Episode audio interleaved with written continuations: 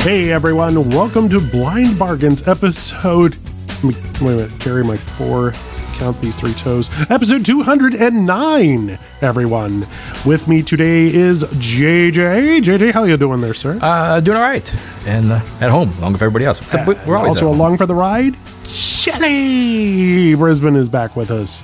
I'm riding, but I'm I'm social distance riding. I am riding in the sidecar, very far away from either of you, as I should be. For low It's- vision, that means she's six inches away from whatever she's doing.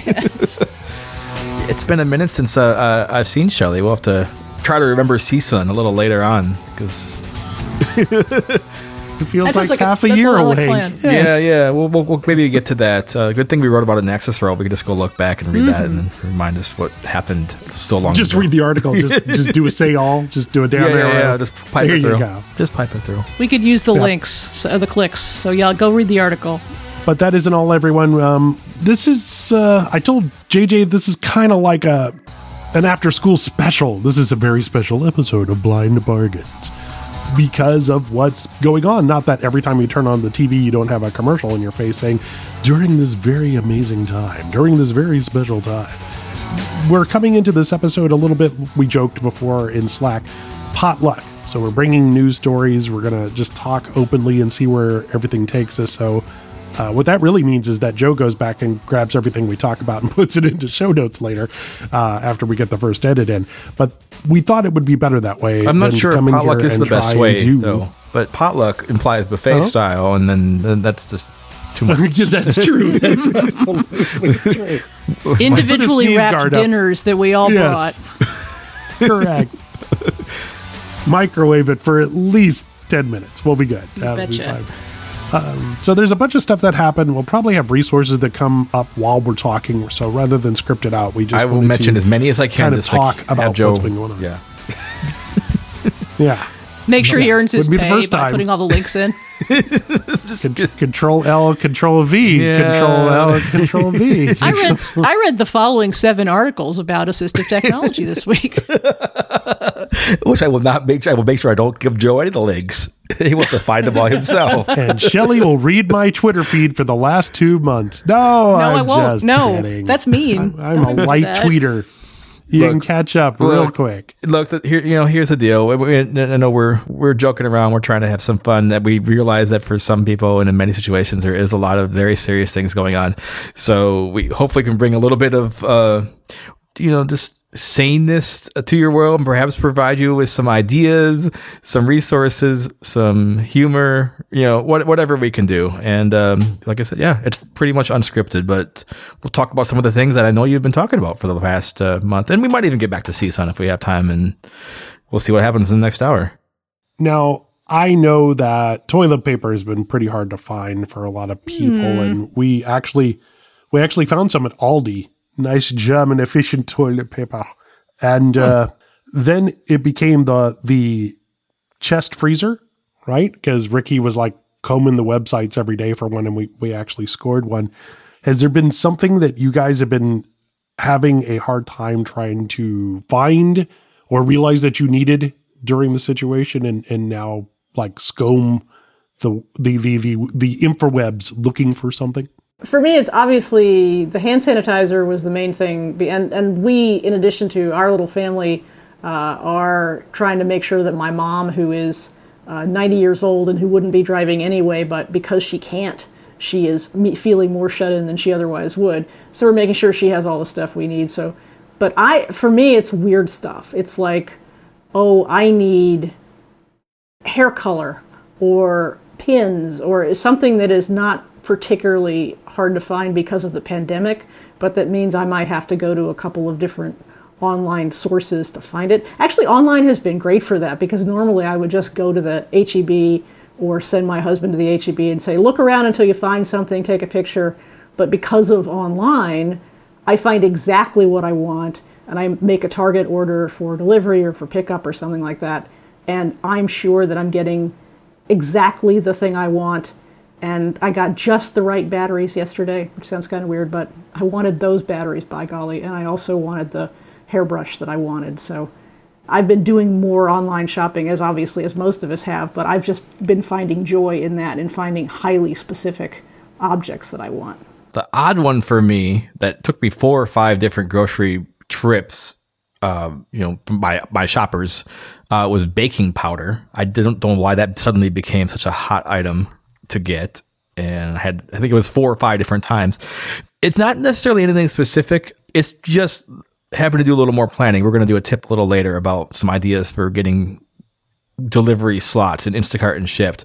But Amazon, in their infinite wisdom, and maybe whatever, the way it's the way they're doing it. You know, first of all, the one day doesn't exist. One day is more like three. If they consider whatever you want to get to be an essential item, if they don't, then you're out about three weeks. So, because they're what Amazon is doing, if you're not aware, is they're prioritizing things that they claim are essential, which also happens to include all the Amazon branded products, huh?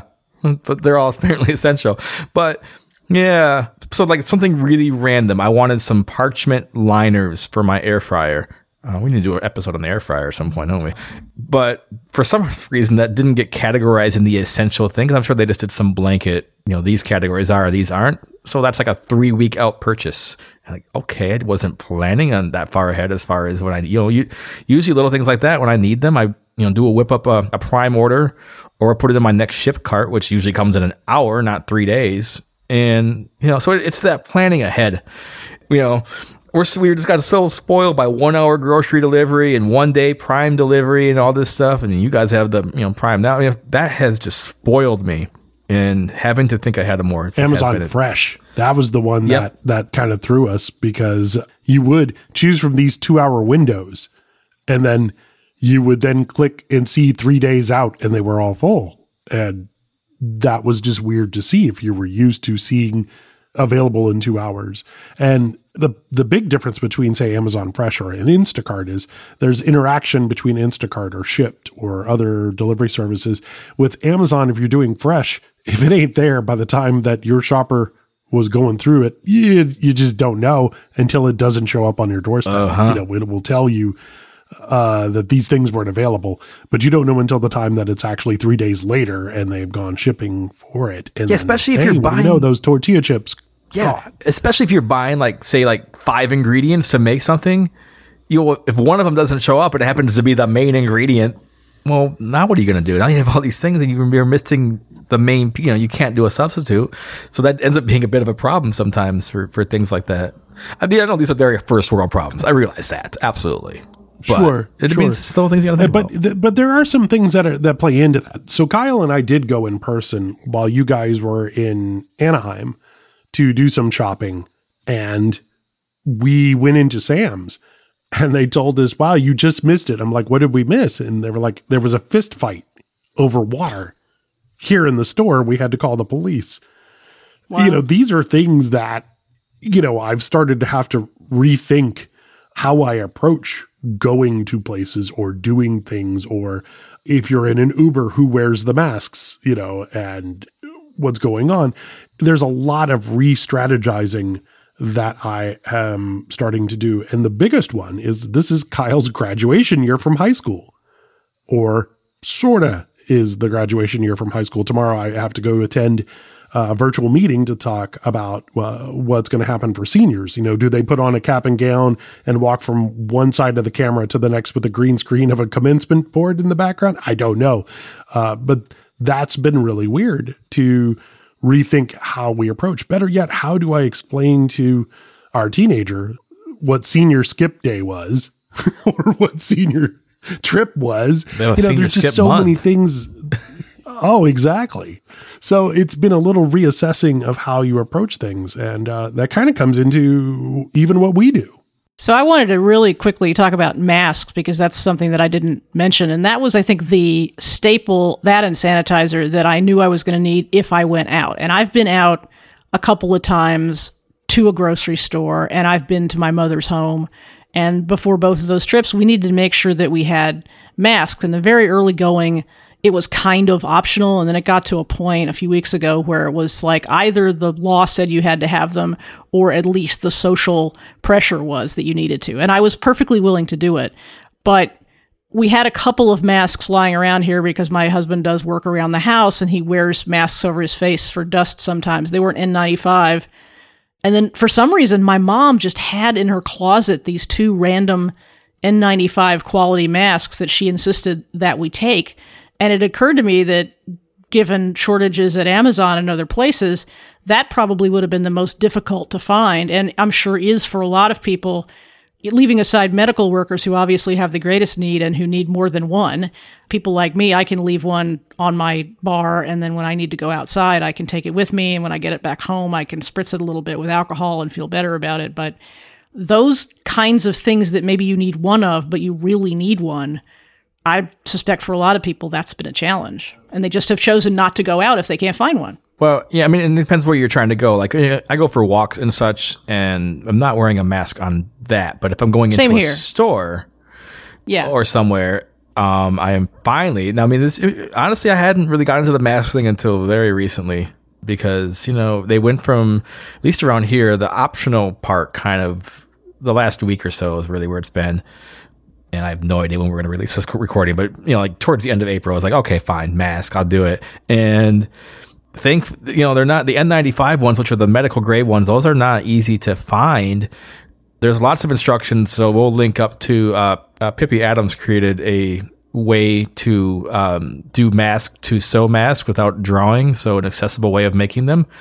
Uh, she's blind herself, so we will link to that. So that's one possible way if you have, if you are or know someone who knows how to make uh, cloth masks, which are certainly better than nothing. Remember, it's not really protecting you; it's protecting other people. This actually doesn't. The, Exactly. the, the cheaper masks don't protect you at all. Honestly, they just uh, you know are protecting other They're making people. sure that if you have a cough or a sneeze or something like that, if you're near other people, that it won't get on them. And frankly, it's for your peace of mind and for theirs. So, because as I say, there's social, and I we don't see it, but uh, I am told by people in my life who have more vision than I do that uh, you know there's a lot of social pressure, there's a lot of side eye. People are uncomfortable around people who aren't wearing masks, and I think that's reasonable. and that reversed. It was the other way three or four weeks ago. If you were the one person wearing a mask, you people would look at you weird.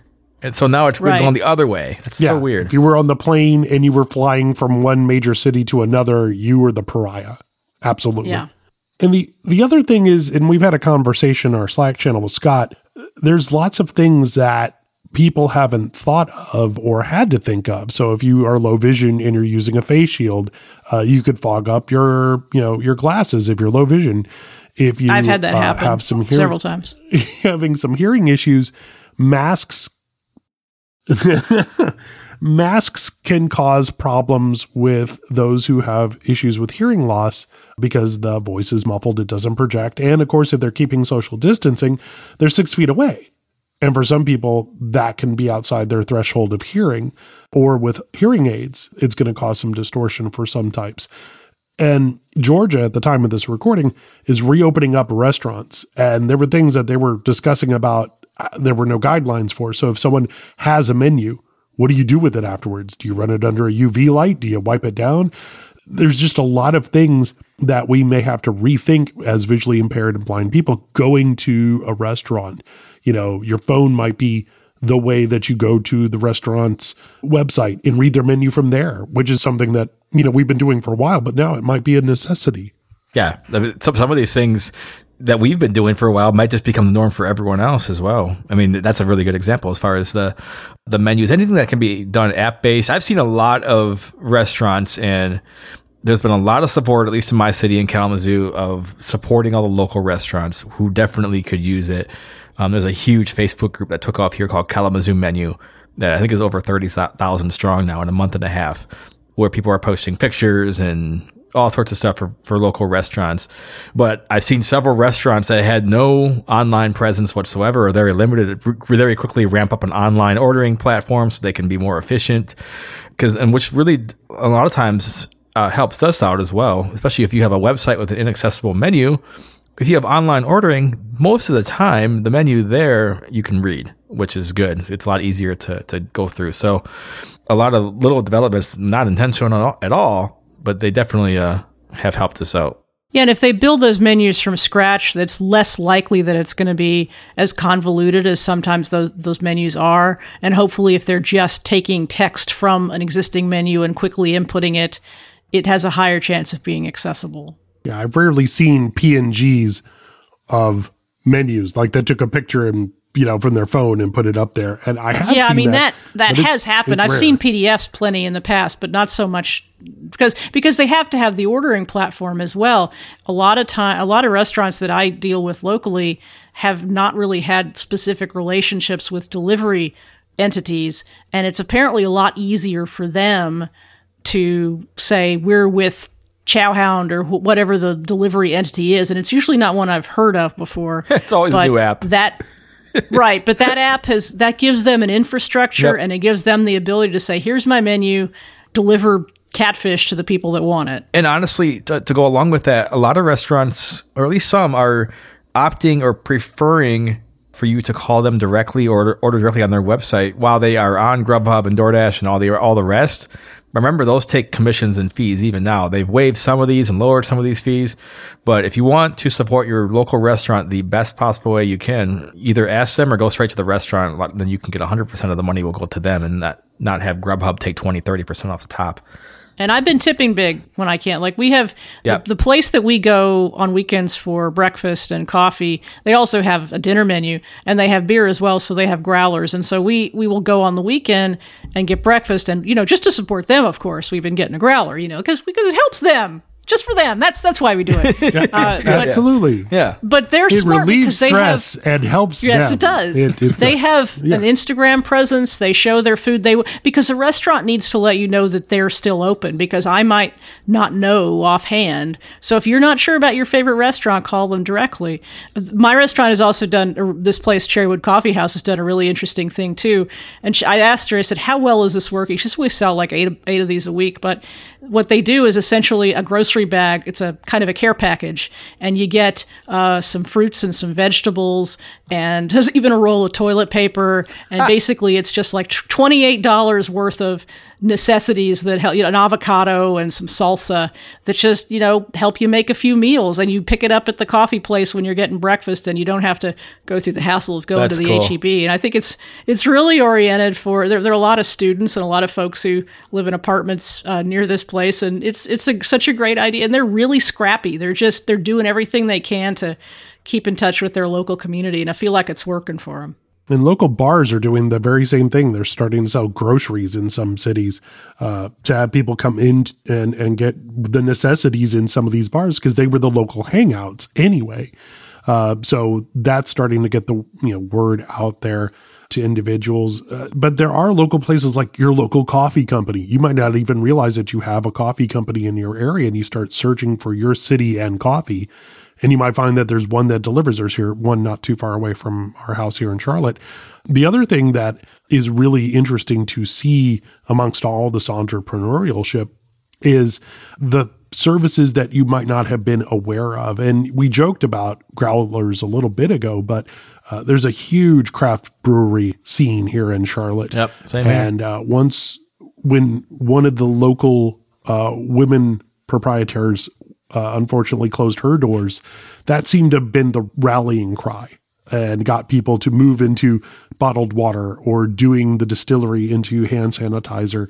And that was kind of a big game changer here. Uh, the, the other thing that, and I guess it just, you know, it never really clicked, but Charlotte has something like 12.4 million people come through it through the airport alone each year. And you never realize just how much you exposure you have to something in your area until you sit down and think about uh, the local airport. And it's a connector for American. So American was a big, huge part of the Charlotte economy. And also UPS was here and Amazon warehouses. So that was one of the first places where things started to really explode. And so that was kind of that a moment of, oh, this is what my city does. This is what my city is based on. How has it been with the identity in Austin, Shelly? I was looking forward to talking to you about this since the cancellation of South by. What what did that do? Well, it was, it was interesting because when that happened, and it was almost at the exact same time that we were all wondering whether CSUN would be canceled, I think that the community was ready for it to be canceled before it happened. It was kind of an unimaginable thing because if you've never been to Austin during South by Southwest, it's not just a few days of festival. It's not even it's not like going to convention or CSUN. It's three festivals in one, more like four or five, and the entire downtown of the city plus is filled with people. It's just I mean, and you can't walk in downtown Austin without, you know, running into somebody almost literally. So it's not just a small thing. But the community was kind of ready for it to close. I think when the rest of the city had to close down because it was just you know apparent. I think it was the the 13th of March or so when it became a national emergency and everything started to close down because Austin is such a young community. There's so much restaurant and bar activity and music and art and all that kind of stuff.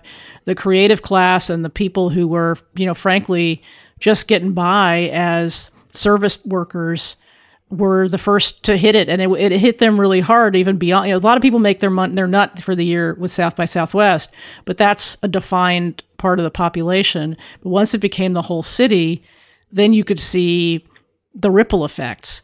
And I think a lot of people who work in tech and work for the state are probably counting themselves fortunate because a lot of them could work at home. Then the issue, as for everywhere else, became oh my goodness, I'm working at home, but now I also have my kids at home. And they, they made spring break two weeks instead of one, which made sense because it gave the schools and the University of Texas and all the other entities some time to figure out what they were going to do. But it's still it's a compound issue. It's not just my spouse has a job, I don't have a job. It's my spouse doesn't have a job, I have a job, but we have these three kids at different ages. So you were talking about graduations. It's just Austin has taken it fairly well, although there have been a few protesters coming down to the Capitol to, to sort of make some points. But the city as a whole, I think, has adjusted as well as it can. But it's uh, it's it's a it's a pretty big hit just to the culture. Like I, it's a beautiful spring day today. It has been for the past few weeks. This is prime outdoors, running around, riding bikes season. People are still doing that, but obviously not in groups. And there isn't a marathon every weekend like there usually would be this time of year. yeah, I mean the whole uh, state of Texas is, is reeling. I mean, I was looking forward to coming down and visiting uh, Houston in July. Yes, and um, yep. you know, not the, happening. The conventions. We had some big plans. Yeah, we did. We were going to do a big uh, podcast. We were talking about doing a whole in person thing. Um, well, you know, we'll have to wait till some other time. But uh, yes, of course, the uh, both the big conventions and along with many many other events uh, uh, NFB and ACB were canceled. I guess part of the question with all of this is, you know, we don't have the certainty of the future. You know, it makes sense to cancel South by. I contend that obviously if CSUN would have been one week later, it would have been canceled. It was right on that edge of, yes. of things. Um, right. But how far ahead do things get canceled now? I mean, and, you know, there's a lot of, you know, all the conferences, blindness related, everything adjacent to this show um, has been canceled, including you know the mainstream, of course, except Google. for WWDC, which will be virtual. Well, I'm saying, yeah, it was uh, not canceled. Then Google and Microsoft, yeah. all of the tech conferences yeah. that would have happened about now, I maintain those are somewhat easier. Well, maybe not WWDC in similar to South by Southwest. It's not as big by any means, but it's one of those things where it spawned other events. And San mm-hmm. Jose, downtown San Jose, is kind of a dead zone. But when WWDC shows up, it's really kind of a big shot for that community. And I suspect that there are. It's less so with Microsoft and Google and those Facebook events, although yeah, you know, San Francisco I, is a pretty big destination for those kinds of things. I've only been to, uh, but, yeah, but, I wouldn't say for Google I/O there wasn't a, a, ton of events, at least advertised events outside of. That's what I'm saying. I don't, yeah. I don't feel like Google I/O has the same kind of footprint. Yep. I think the issue is that for a while cancellations were about how do we serve our public and how do we communicate with them and how do we keep them safe. But now it's about well, wait a minute, I have to have hotel contracts. I have to do all of the, the all the preliminary, you know, meeting planning and work that normally is a year ahead of time. I mean, we know where conventions are supposed to be, you know, a year out. And that's not by accident because those plans have to be made. So now it's not just a matter of, of saying, well, we'll wait and make the decision about whether to cancel the 2021 convention or not, or fall events. Um, it, it's it's a really hard call because you don't know when you're going to be able to. Not only are you going to be able to safely hold those events, but will people come? Even if, for example, our governor just today in Texas uh, is loosening up some of the restrictions on businesses, and he says that uh, there will be it'll be phased in, but restaurants and movie theaters and places will be able to open if they have only 25% of their capacity filled up. And my question was what are, are people going to do? He can make those restrictions, he can l- reduce those restrictions all he wants, but are people going to go to the Alamo Drafthouse? Are people going to go to the, are people who run those restaurants going to take the risk of opening them? And the same goes for big events. Do you, do you take the risk of saying, I'm going to have this event and then put money down that you may or may not get back depending on what the situation is at the time of the event? And then if God God forbid something were to Yeah, happen, movie theaters. Um, well, that was it. Uh, movie theaters. He said that c- could open. AMC was like, "Hey, we're not opening up until at least July or, or August because there's no movies to show." Right? You know, uh, drive-ins have been popping up at restaurants. did you see that? just for something for people to do in the parking lot? You know, did you did you Um, see Which I think is great. Did you see the box office report from a couple weeks ago? There was one theater in Florida that I, was the open. one I tweeted from Slash Film. Oh man. Yeah, the only one movie theater was the entire U.S. box office out of Ocala, Florida. It was great. Here in Charlotte, we haven't peaked yet. We're still going higher. yep. And so they don't expect us to peak until June. So that's the other side of it, right? You know, and I'm not used to, I'm used to living in Texas. So states are far away when you live in Houston or Austin. You don't think about that. But now I'm in a state which is, you know, pretty much surrounded by other states. So I have to think about South Carolina, Tennessee, and other states. That's a whole new way of thinking for me. And you can say one thing, but you know, Atlanta's just a four hour drive away. And so if that's opening up, uh, because people got to have their waffle houses, then I'm concerned, and and so it affects the way I think, and that's really weird. But coming circle back to convention, I don't blame anybody for putting off this because uh, Chancey has been really good with her Twitter feed and others talking about the things we'll have to consider when we go back to convention, and you know how do you operate like that elevator in Anaheim where you have to push that bar? And you know how do you display braille displays with gloves on and there's a lot of things that have to re- be rethought in a blindness Well, convention everything from sighted guide or any elevator or touch screens that you have to interact with in all sorts of places. Yeah, absolutely. I mean, so the virtual conventions are going to be an interesting thing for sure. I mean, okay, so we we have the experience. We're we're used to using Zoom. Gosh, no, by now, I and we've done this stuff. You know, plenty of people don't even have the tech experience to to do something like that. And depending on how NFB and ACB are choose to host various things, I think they're still trying to figure that out. I don't think Zoom is the best platform for everything, especially uh, like a banquet speech or a general session. You know, that might be better off on a YouTube live or something that to that to that effect. Uh, you know, there's a lot of little things. To, you know, and that's the main part of the convention, exhibit hall. So this obviously hits me as a company. You know, we were going to go to both conventions this year. They didn't overlap and have a grand old time and, and sell a whole bunch of stuff, we hoped. And, you know, that's all gone virtual. So that's fine. We, will well, of course, we'll adapt. But what is the advantage as a company if, if you know, somebody comes through and say, yeah, we're going to offer you a virtual exhibit hall space that's online. Okay. How is that different than me just putting something up on my website or my Twitter feed? You know, what I mean, it, it's, it's really hard to market something like that. Like, yeah, I'm, you know, I'm not sure if I'm going to pay for an exhibit hall virtual table. Right. You know, so this is really odd little Right. things to, to think about. and somebody that, couldn't know, you- just pirate flag the hashtag You Well, the know, upside of virtual from an attendee point of view, and you, you've got to put with the exhibit hall. I mean, it's kind of like when you do your holiday gift guides at the end of the year. That's sort of what a virtual exhibit hall is like. Here, here's a bunch of products, and you're hoping that people will listen and maybe find some deals.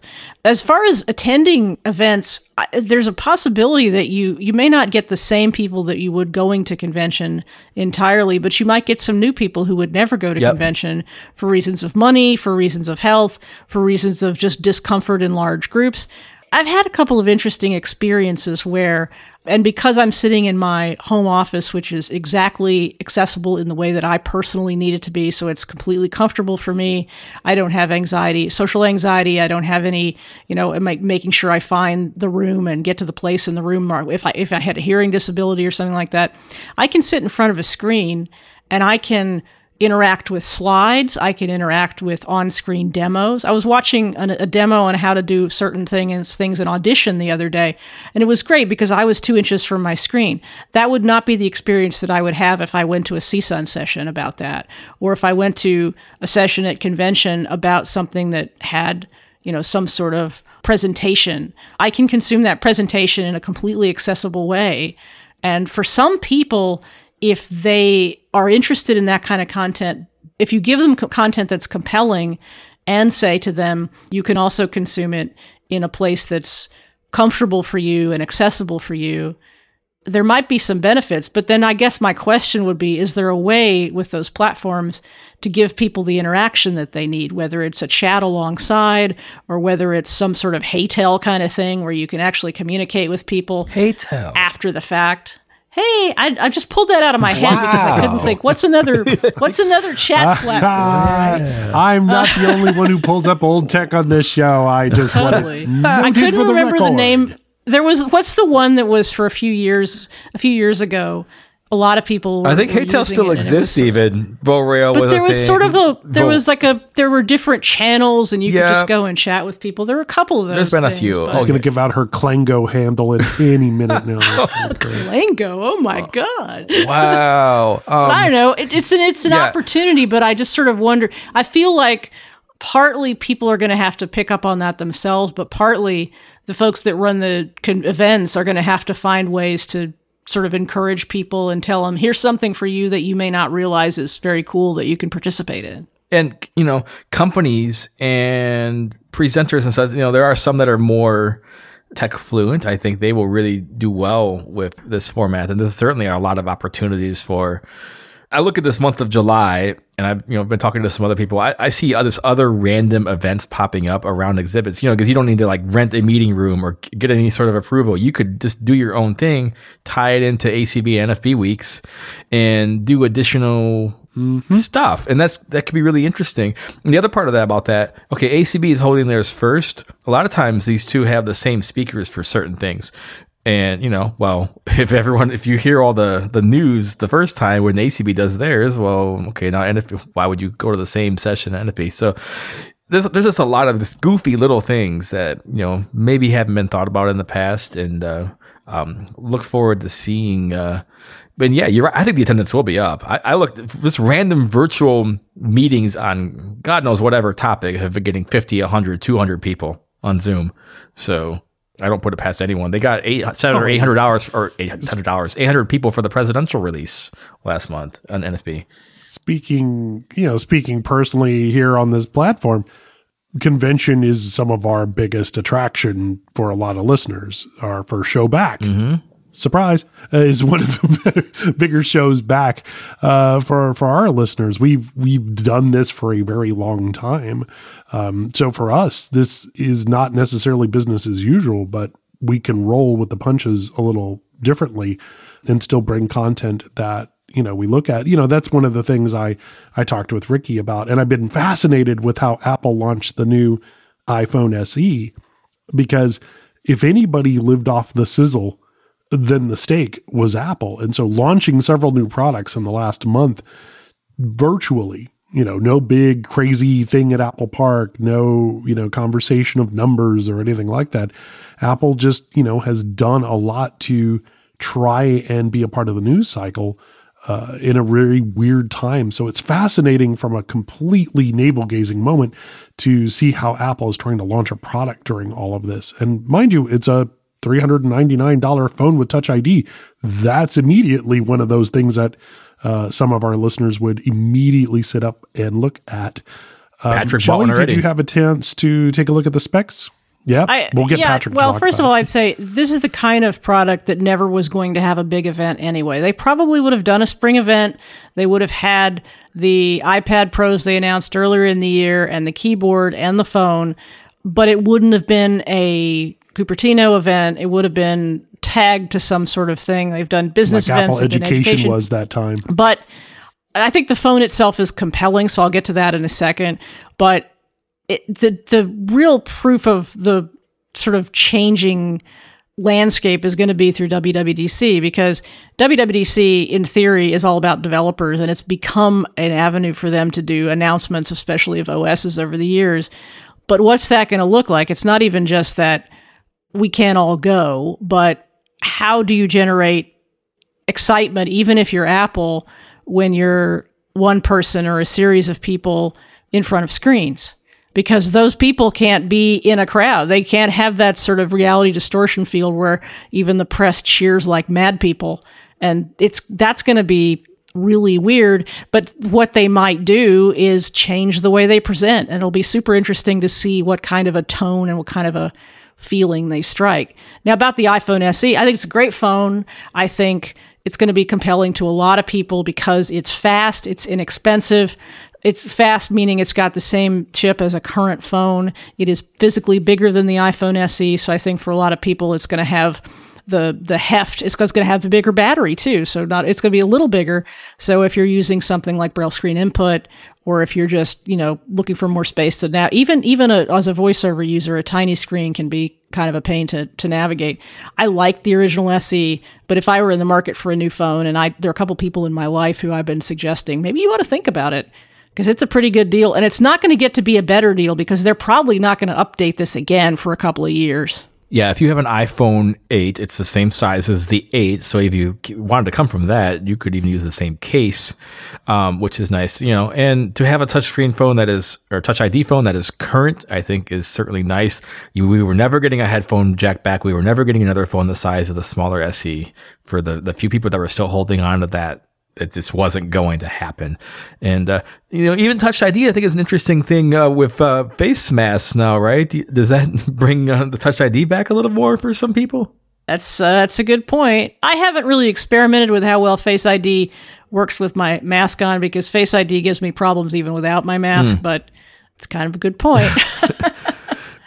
Now, if you're a fan of the 8 Plus, you're going to have to hold on a little longer. Rumors suggest that uh, because of uh, the situation that's going on currently, that those phones were affected in the uh, process of being manufactured. So there is a talk that it will show up in just a couple more months.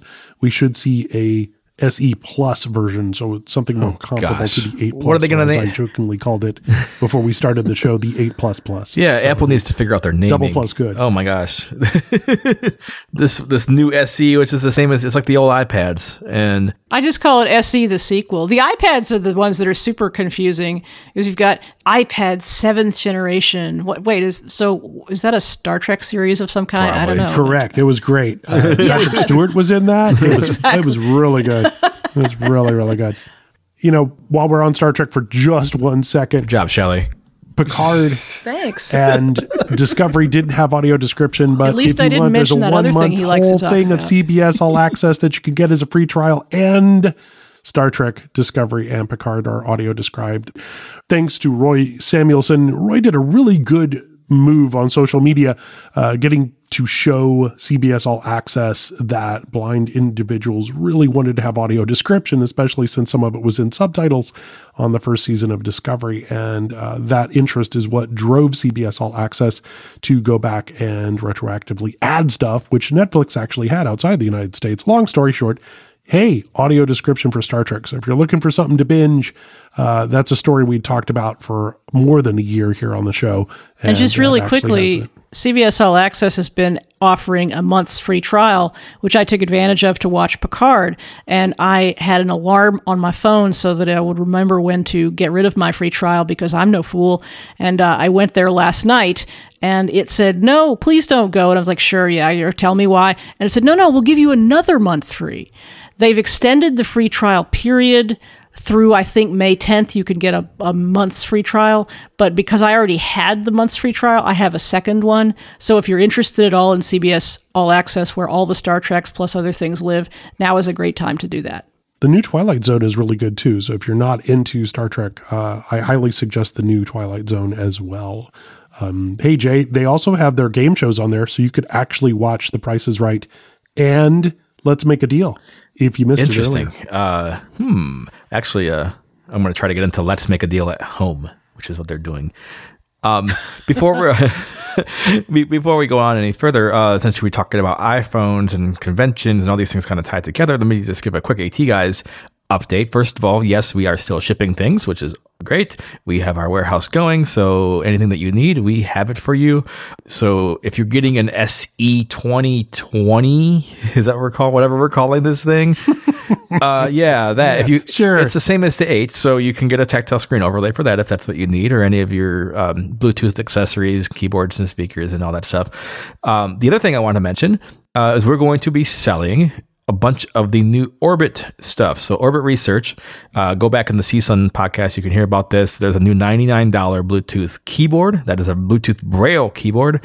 That is coming out this summer, as well as a 40 cell Orbit reader for $13.99. We're going to give away an Orbit Braille keyboard called the Orbit Writer. So you can go to atguys.com slash orbit atguys.com slash O-R-B-I-T, and you can register to win one of those. We'll draw that beginning of June, no purchase necessary.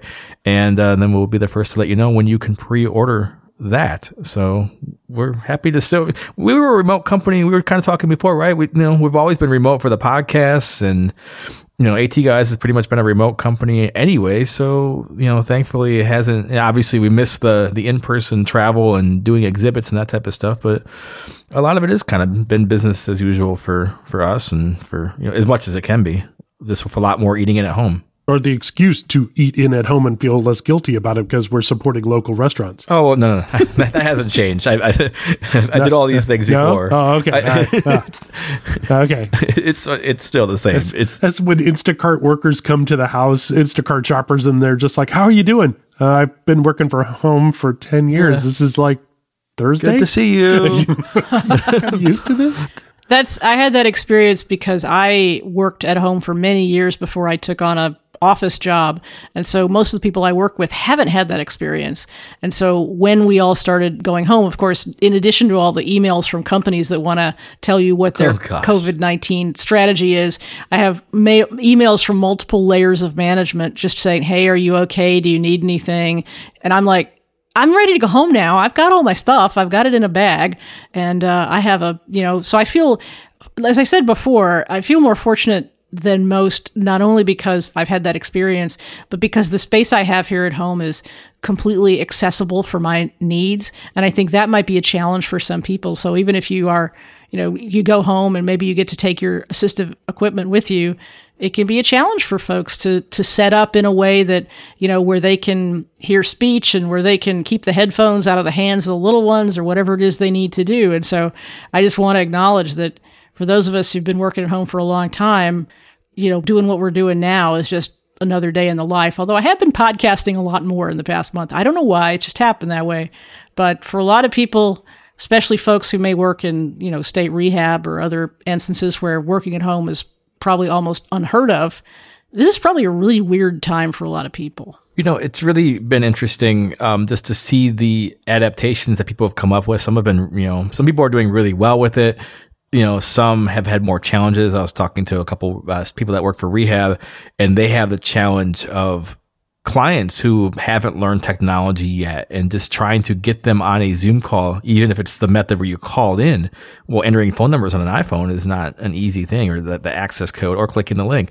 So just trying to find even just the simple solutions, you know, for us, okay, here's your Zoom link. Okay, fine. We're used to that. But for some people, that's a complete challenge, especially if you had just lost your site and you were, hadn't even got that training yet and now they can't deliver it in person. So, there's a lot of challenges surrounding that type of stuff and just a lot of adapting and then you know sure we um, zoom and some of them work pretty well but then there's other platforms and other remote uh, remote software that isn't as accessible so depending on what each company is using uh, for meetings well, I don't know. And new ones coming up Yeah. all the time. So Google Meet just changed their layout. Uh, Facebook just introduced a thing to try and get people to use it. So up to 50 people in a call.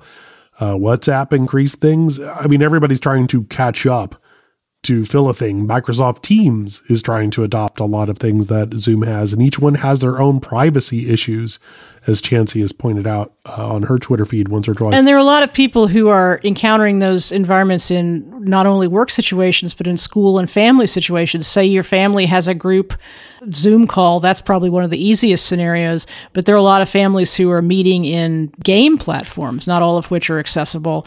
And so there sometimes is going to be a ch- there are going to be a challenge for people who they're basically you have to go where the other people in your life are uh, unless you're able to say hey this is a more accessible platform. Could you come meet me over here? And that requires a fair bit of experience with technology. So i guess to yeah to answer some of those questions so zoom was in the news a ton because they had to scale really quickly and ended up with a whole bunch of security stuff going by. You know i'm not going to say that Google and Microsoft and others didn't have doesn't don't have many of the same issues. You know, Zoom just they got caught, and I think just looking at what they've been doing in the past few weeks, I think they're doing a pretty good job. They're not perfect, but I think they've been doing a pretty decent job of trying to address things um, as far as what's been going on. A lot of it happened because people were posting meeting links publicly in Twitter. To say, hey, come and join our chat on, you know, virtual techniques for this. And they would just post up a link. And then nefarious people would get that link and they would do what's called Zoom bombing. So now the, the way to do it is to set up your link and then get people to register and have an email them the link. You know, there's ways around this now where a lot of that has now thankfully uh, subsided. But if you don't want to use Zoom or other things out there, what Joe mentioned, uh, Teams and Google Meet are both very accessible from what I've seen. Uh, I haven't tried this new Facebook then I just got announced today as we're recording it, so I can't speak to that one yet. But there are other options that are accessible if you want to, um, you know, and you know, there could be a whole set of shows and articles on, on all of that, but there are options besides Zoom to to do. The free plan to Zoom is up to 40 minutes at a time. Um, you can get on the pro plan for 15 bucks a month.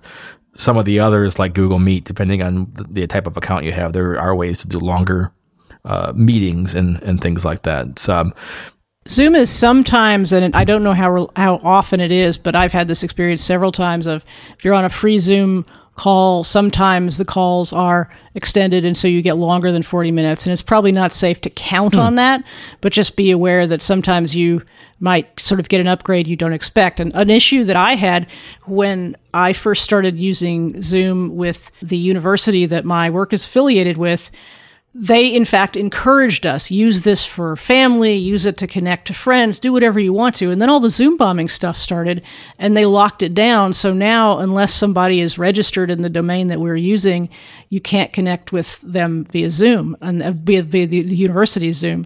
And so i'm having to use personal zoom accounts if i want to initiate a call to somebody else. And that may be an issue with organizations too if you if you're affiliated with an organization and you have a pro account, you may or may not be able to connect to family and friends, even if your organization would be happy to let you do it. You make an interesting point. Uh, we had an interesting discussion, I think, too, before the show about cameras. So we're in a sighted world. So, you know, I try to use my camera a lot of times for meetings. Um, if you're doing a built-in camera on a laptop, the easiest way I found for a blind person to figure that out, you kind of bend your monitor back a little bit and then you just draw a line in the air from the, the camera the way it's facing out uh, to your face, and you can usually do a pretty good job of lining it up. Uh, but you were telling me before the show, Shelly, but interesting, you know, trying to use a camera, but also trying to be a little visual. Some of the challenges you were experiencing. Yeah, so I use my monitor very close to my face, and if I and I have an iMac which has a monitor at the top of the screen, the laptop, uh, sorry, a camera at the top of the screen, and the same issue would apply to a laptop. So it's very hard for me to see. Well, there's there's two problems. If I'm trying to be seen on video, I need to be far enough back that somebody is not just seeing the top of my head or my nose or my forehead, and so I found it helpful. And again, because I have more technology that I know what to do with, I found it helpful to use one device for working during the meeting and another device for being on camera. So I push my iMac way far away to the back of my desk and I get myself on camera in the iMac and I line myself up. But then I have an I uh, have an iPad that is in front of me. If I want speech on it, I can have it with with a separate pair of headphones. But that enables me to see and be seen. The challenge with that is that sometimes I can be seen, but I can't necessarily see the person as well as I would like to interact with them because there's this face this gallery view that some people call the Brady Bunch view in Zoom where there's just stacks of squares. And uh, uh, it's uh, it, it's kind of fun for a little while because oh there's the face of somebody I work with and there's their house and whatever. Uh, but I find it helpful to get out of gallery view. If you have low vision and you want to see the face of the person who's speaking get out of gallery view so that their face fills the screen and you have a better chance of seeing them as opposed to just interacting with these squares that are really really far away. So there's some low vision challenges and and also obviously if you're low vision uh, well whether you're low vision or not be aware of your surroundings. Be aware of what's behind you in the camera whether it's your messy house or whether it's somebody in your family who might walk behind you depending on how professional your situation is. I actually talked to somebody who who happens to be blind but it's not particularly relevant for the example. And he said that his organization deals with clients. And so they gave them a gray Zoom background with the logo of their organization so that you never are, when you're interacting with somebody in a professional capacity, you're not seeing their messy house. You're not seeing the moonscape background that they have. You're seeing, you're seeing a neutral background. And so there may be situations where if you're concerned about how your background might look or that you don't know how your background looks or maybe even and, and lighting is another issue uh, you know if, to in order to be seen on a camera you, you probably need to make sure your lights on so Yeah. there are things like that if you have somebody around to sort of give you a little pointer if you feel confident comfortable with somebody saying hey can you tell me what is my zoom presentation it might not be a bad thing to do You probably could knock that off on a free five minute Aira call as well. absolutely oh that's that's a very good use of a free Yep, five to send them a link to, to a quick Zoom meeting or whatever however you want to do it, um, and do it that way. I got to look at my my background as well because of course the Zoom app tries to give you errors if you don't have the right camera and stuff. But I know there's ways around that. If lighting is behind you, if you have a big picture window behind you and it's open, if the screen, if the, the blinds are open, your face can look really washed out. By the same token, obviously, if you're not using overhead light and you don't have a, a window open, uh, a window blind open, uh, you might be hard to see. and learn where your mute button is, either in the app or on the uh, device that you're using. That is highly, highly informative uh, because it helps to have that in case something happens in your immediate area. So that way you can go off mic if necessary. Uh, there's a great Saturday Night Live sketch uh, about zooming, which I'll put in the uh, description of the show notes, uh, because uh, it was very, very on target with the types of people you might encounter in a Zoom call. Uh, there's been lots of really good, funny things that have been posted, but you know, this is our new uh, way of interacting with things.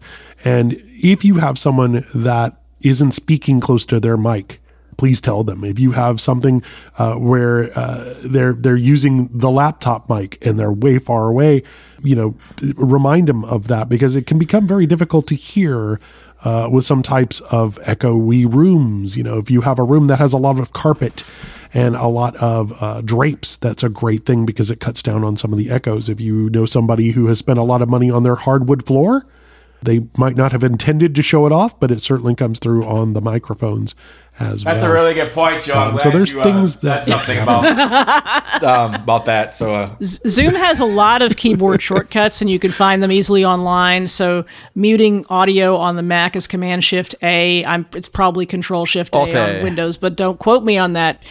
You can also make sure that your video is turned on or off. That's another problem for anyone, but for a low vision person, like if, if the icon has a slash through it, whether your video or your audio, whether your audio or video is on, if you can't see it, that doesn't do you much good. So, flip those uh, keyboard shortcuts.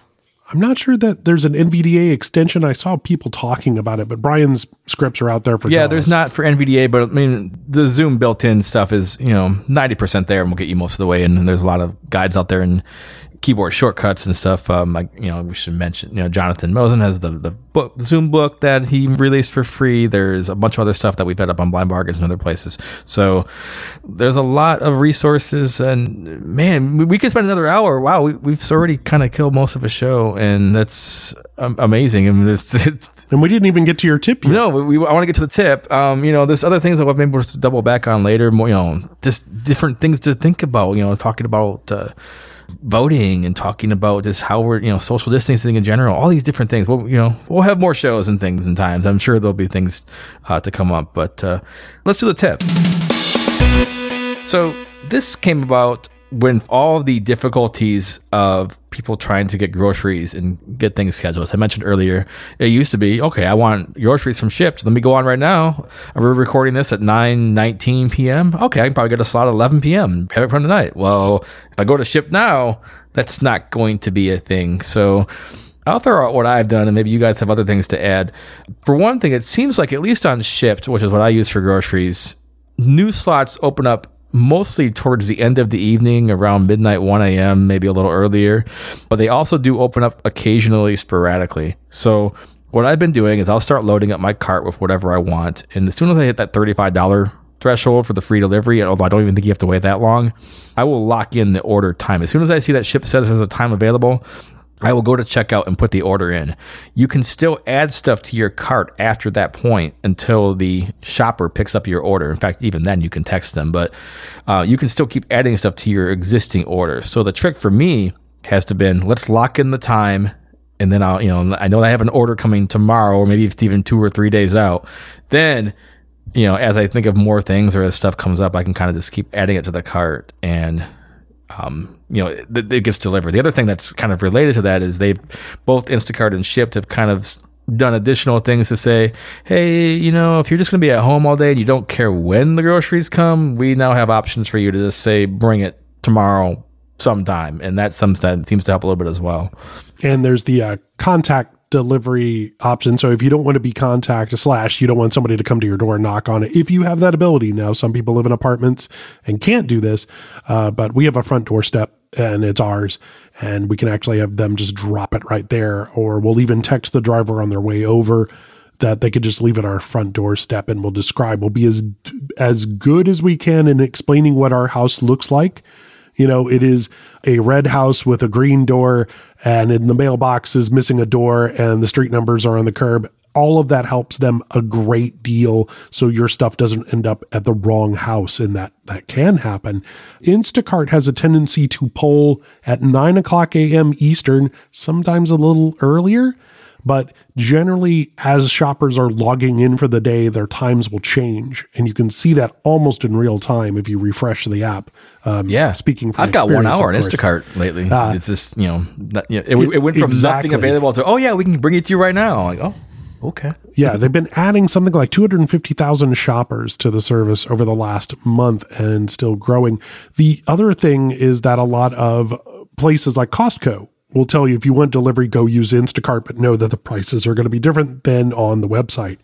So you may have that, like in the case of Food Lion or Sam's, if you have a card that you're already using. So a Sam's card or a Food Lion card or your grocery card for whatever your local grocery is, the prices may change when you enter in that card, that loyalty card.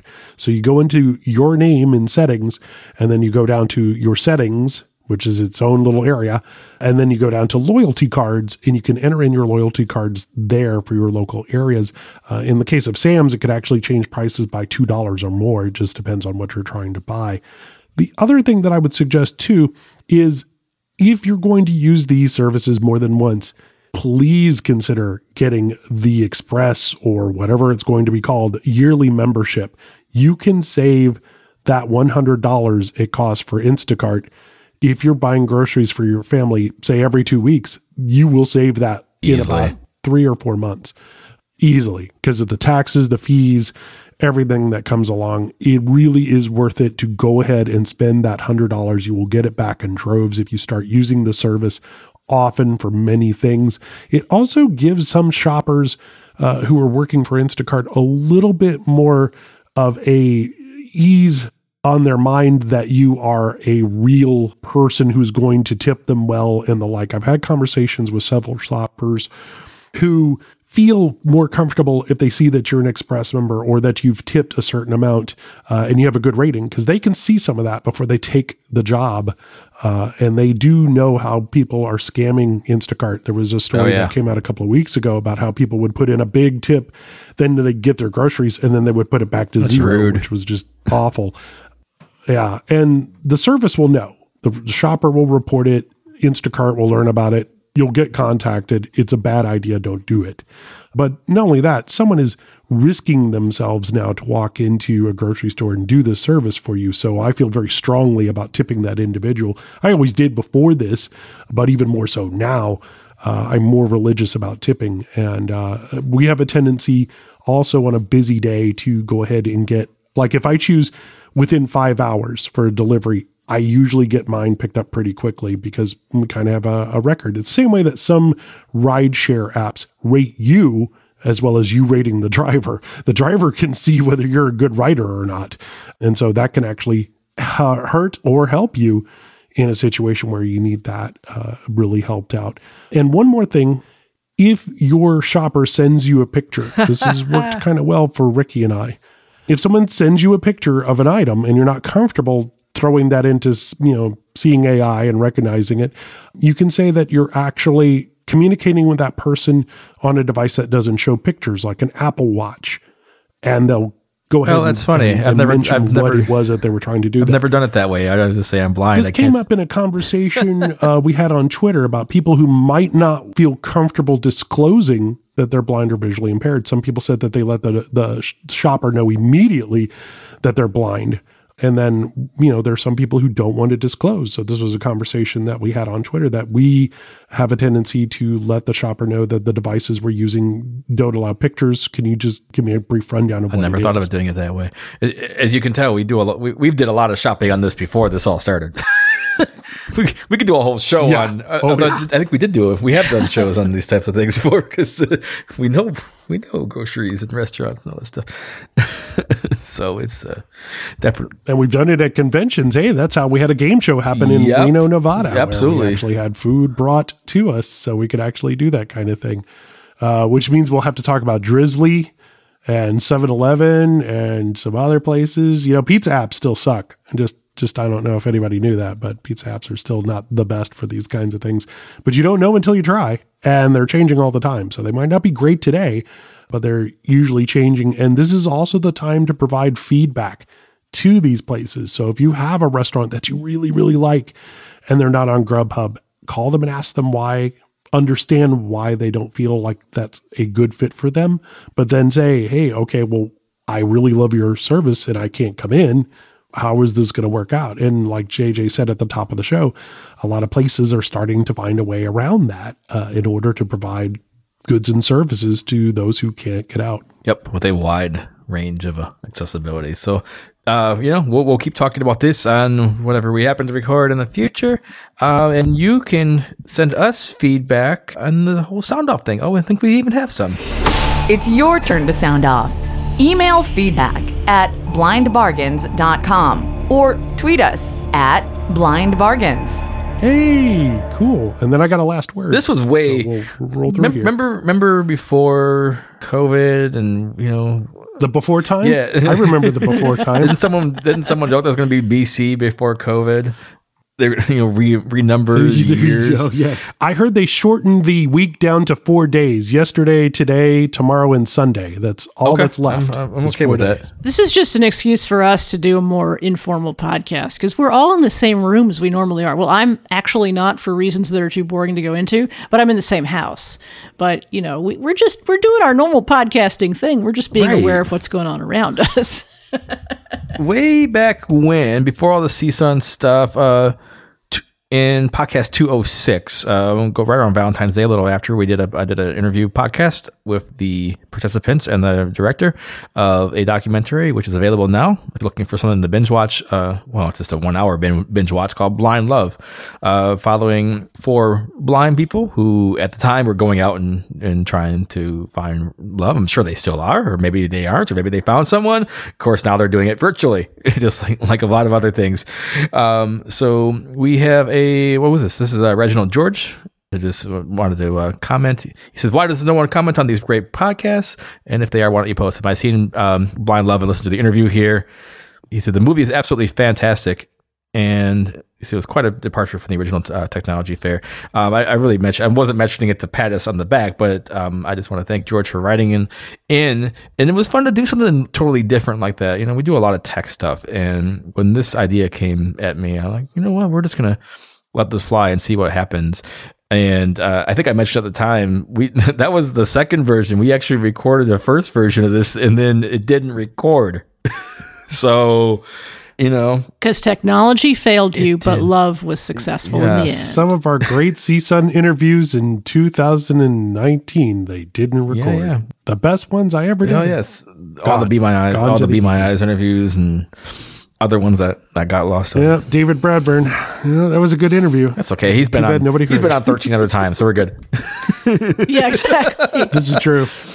But I liked that one. That was a good one. Somebody will never see again. Never. No, not at all. we haven't done a Not run into. we haven't uh, done a regular show in a while, Joe, and we used to do the single last word. Well, I have tons of last word material, but this was the one that that we all sort of talked about roughly. I didn't order it via DoorDash uh, to have here for the show, but I, I will. I will take a bullet for this podcast and and do this soon. Uh, Shelly, have you ever thought about pizza? I mean, really thought about what you could do with pizza? Maybe you know Sicilian, right, or a thin crust. Sure. But have you really let your mind think about dessert pizza? Go on. Dessert pizza. I'm in. I'm down with it. Baskin and Robin had a dessert pizza in the early 1990s. They called it the Polar Pizza. Well, they're bringing it back. The Polar Pizza is available now for delivery. It's about twenty two ninety five here. is it? Uh, it comes in five flavors, so you can actually have a cookie dough, so cookies and cream kind of cookie dough kind of thing. Peanut Reese's peanut butter cup. Uh, it's a Jamaica mocha with Heath. That's an odd combination. Also, there's a mint chocolate chip that's also available. Uh, these are available. I, I like the Reese's only peanut butter one four. myself personally. Now I wonder what the fifth one is. Twenty two ninety five. If you don't like any of those flavors, you can actually build your own polar pizza. See, that's what I I wanna do. Nine wanna build inch my own. round crust, which is made of cookie or brownie. And you can add your own toppings and your own flavors and make your own polar. I'd like to not have little packaged candy bars. I'd like to have whatever sweet stuff I have around my house that I've made So- that I want to put on top of it. Okay, uh, am I understand? So, what to me this sounds like is one of those ice cream cookie sandwiches without a top, right? It's a pie, is Yeah. what it is. It's you know, But with ice without cream, it's an ice cream pie. and it's cut. Yeah, so with you, ice cream. you- you- you- Yeah. the the recommended way of eating is they'll cut it into triangles, and you just eat it like a pizza. right. So you can pick it up. If you want to, sure, why not? I mean, if you're gonna be that nice about it, I, I would just shove the whole thing in my mouth. yeah, yeah, yeah. Right, because there's because I've seen right. you start on one end.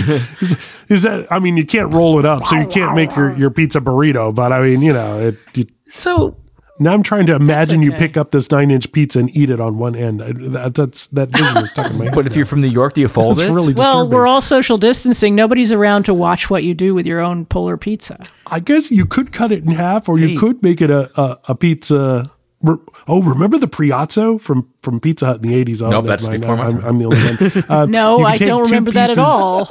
Joe's going down take- memory lane. Do we have some film music while pizza Joe and goes then down put it memory together, lane? you know, and then have like a stuffed crust. And, oh, hey, it'd be hey, you know Yeah, what? No, I've been looking for contact because you know I always want to keep trying to start a Blind Bargains YouTube channel, Joe. Let's get you. Uh, I will buy you a polar Uh-huh. pizza. And uh, to to to try, to try the yeah, pizza. that'll be, be the first go. post. okay, You uh, the you try the different flavors, and then the next episode is you build your own with your family around to suggest toppings. We'll get the listeners to we, we, suggest we toppings. did have uh, tiramisu Oreos while we were on break. Uh, tiramisu Oreos were really good, and we Okay, actually you have to pronounce uh, it correctly if you're going to eat it. How is it? Say it again. We also we also have uh, World Tour Trolls Oreos. They're green, That's not but they also have the tiramisu. Pop Rocks Wait. cream in it from. Yeah, I, he avoided the Yeah, yeah, avoided the request to pronounce it correctly. I was going to make Correct. him do it, and he And just moved said, right "Now he wants to talk Did you see about how I did trolls." that? Pronounce I it. deflect. It's- I was it was not government. ter- it was really good. Yeah, tiramisu. tiramisu. That is Yay! correct, but that's not what Joe said. Check the tape. All right, we'll have to Tiramisu Oreos were really good. go rewind it right now. Tiramisu, tiramisu. It sounds disgusting, whatever you pronounce it. Sure. Actually, translate as little pick me up. So there you go. Uh, the, the Pop Rocks that we had uh, given away in Reno are back. So if you are looking for something, I actually found these on Amazon Fresh. Wait, I wish I hadn't. are they Uh, from but Kyle Reno? never got to experience. Are they that old? Pop Rock. they are not from Reno. They are actually celebrating the new Trolls movie, animated movie, and they're green cookies with the pop rocks on the inside. I actually went back to the uh, the end of line recording from a year ago. Like there were some really good snacks there. Let me see exactly what uh, I ate again because I wanted to get get some stuff. So yeah, let us know what you're eating. Let us know what you're doing, and, and, and more serious note, let us know how COVID is affecting you, um, and anything yeah, you know, if you guys have gotten one of those giant family meals, like the thirty dollar thing from KFC, let us know how it went. Joe wants Joe wants the real dirt. Yeah, there's a oh there's a, I, I, I want to know the real stuff. What uh, what have you Tell us embarrassingly how eaten? Tell us how Tell COVID us. is affecting you. Did you get enough dark meat? Yes. Oh my god, you gotta have a little. Was it was it mashed potatoes and gravy or just mashed potatoes? just tell me. I want to know. Inquiring Uh, you, gotta- you know what? You, you all you gotta do. You gotta let Support your local restaurants. Just Yeah, support your local. You got you got to laugh about life a little, don't you? But thank you so much for listening. Thanks, Joe Shelly. Thank you, Patrick, for uh, coming. Uh, for uh, oh my gosh, he's not with us right now. Just Cleaning wait, us wait till he hears this. fixing Just wait till he hears this uh, and has to. to Thanks, Patrick. to deal with it. Um, uh, you know, I don't know what we're gonna do after this, but we're gonna probably do a, a mix of us coming on every so often and then doing some other feature stuff. I could do a whole show around my air fryer. Maybe Uh, Ricky wants to talk to you about uh, one of the things that we got during Christmas, and it also too is an air Oh, fryer. might have It's- it's another more than cooking that. show coming Jokingly up. call it Chef Yay, Fader. cooking shows. Those are Uh-huh. cool. But we'll, um, And Ricky and I have a barbecue bites in the background. We got a couple of things actually lined up. So uh, if you were waiting for us to return to form, if you're going to be waiting a long time because I don't know what that is. by anymore. lined up, And, you mean uh, they're in your head? we were never really that good at it anyway. No, no, there's actually stuff going to the uh, the waiting folder. We have a Oh, folder okay. amongst All the right, that's- that's- that's the next step in the line. Dump stuff. Okay. All right. Cool. All right. Well, I'm, I'm going to go. Um, Like the color star, it should be here by Christmas. it's how long it takes. Well, it's how long when it goes from out, out of my head and out of my mouth to actually being recorded. yes, that's, that's how long it takes. I mean, I'm with Not you that on long. that one, man. All right. I, I got to go. I'm sure I have another Zoom meeting to attend. So zoom, zoom, Thank you so- zoom. thank you so much for listening and, uh, Follow us on Twitter at Blind Bargain. Oh, we didn't even do those. See, we just skipped right past that. You can follow us on Twitter at Blind Bargains. You can email Joe at uh, Ranger Station. You can get Shelly at iOS Access, iOSAccessBook.com. Boom. There. Got it all covered. Are we good? All right. We're good. We're, all right. Sure, sure. Say goodnight, Next time. JJ. Now I got to go make show notes. Have fun. Bye. This has been another Blind Bargains audio podcast. Visit blindbargains.com for the latest deals, news, and exclusive content. This podcast may not be retransmitted, sold, or reproduced without the express written permission of AT Guys. Copyright 2020. Tear my suit.